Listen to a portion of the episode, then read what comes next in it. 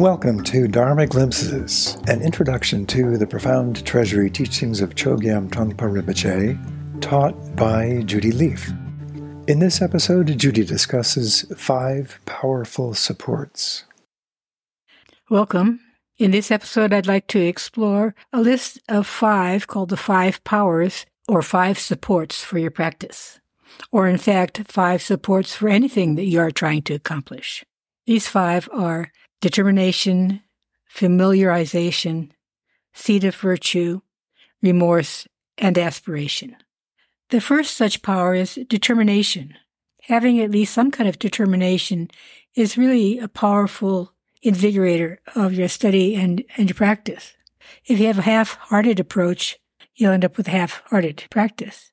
It's okay, but it could be stronger. When you've determined to do something, you've made up your mind and you're at least aimed in the direction of where you'd like to go. You have some kind of goal in mind, so what you're doing makes sense. With determination, you're willing to do what it takes to get from here to there, wherever that here and there happen to be.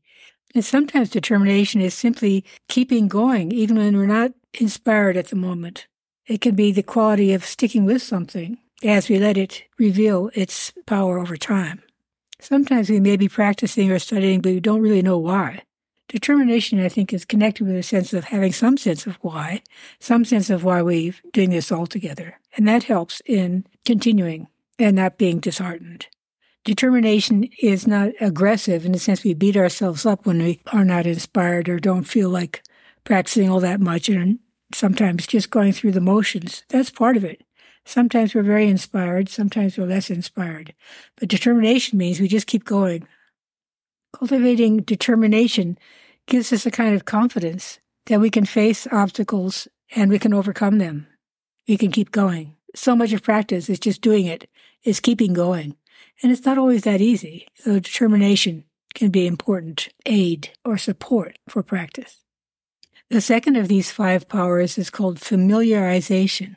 This has different levels. One obvious level is just becoming familiar with how the technique of the whatever practice we're doing, how that works what the logic is. How do we handle our body? How do we handle our mind?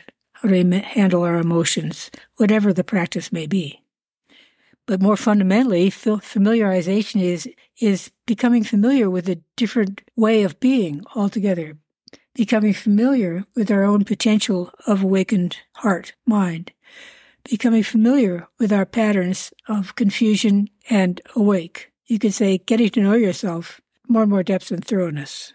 In a way, a practice such as meditation is interrupting a kind of default, habitual way of viewing ourselves and viewing the world, viewing our practice, viewing our obstacles, viewing our strength. It offers a glimpse of a different way of being, not caught in the limited, more two dimensional, conventional kind of view of things. Familiar with something a little bit more deep and fundamental. We are familiarizing ourselves by repeating a practice, simple practice over and over. And each time we do it, it's like digging a little bit different. It's like, it's like taking a, a peeler and slowly peeling just fine levels of deception, one by one by one, just peeling away the layers of confusion to reveal something real and solid within. The third power is actually called seed of virtue.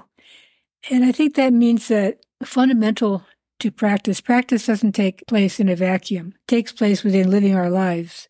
And every time we do something beneficial, we overcome our hesitation to act in the right way, it plants a seed. It's not that we have to pat ourselves on the back every time we do some, the right thing, do something good, beneficial. But we can recognize the power of that practice is not separate from virtuous and moral engagement in the troubles of our world. Those plant seeds that help empower our lives altogether and our practice in particular. The fourth power is remorse. And part of practice is being willing to face our mistakes and to learn from them, to accept them, and to expect them. Remorse is our own way of teaching ourselves what not to do, what we might stop doing, at least try to stop doing or do less of. Remorse means we recognize no matter how we live, we're bound to make mistakes, bound to cause harm, and naturally we should feel we feel remorse about that. And as a counterpoint to remorse, the fifth power is called aspiration. Aspiration. So remorse teaches us what to let go of, what to learn from, and stop doing. Aspiration is what we might take up instead. You might aspire to be more engaged. You might want to drop distancing yourself or checking out. You might aspire to be more energetic and have remorse for your laziness. There are many examples. They work together, obviously. So a lot of the practice on a practical level, practice in everyday life is figuring out what to do more of and what to do less of and trying to shift the balance in that way.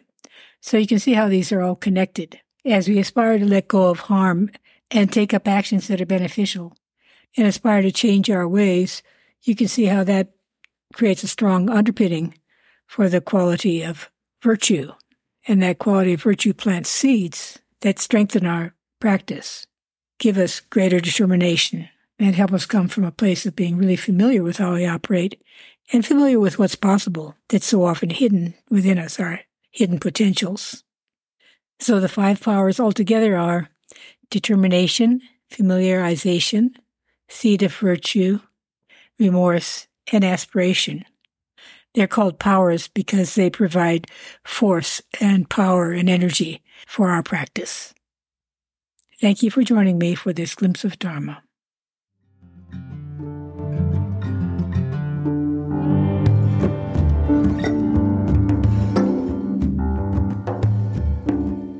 This podcast is made possible through the support of the Hemera Foundation. To learn more about Judy Leaf's teachings, publications, and retreats, or to contribute to the support of this podcast, please visit judyleaf.com.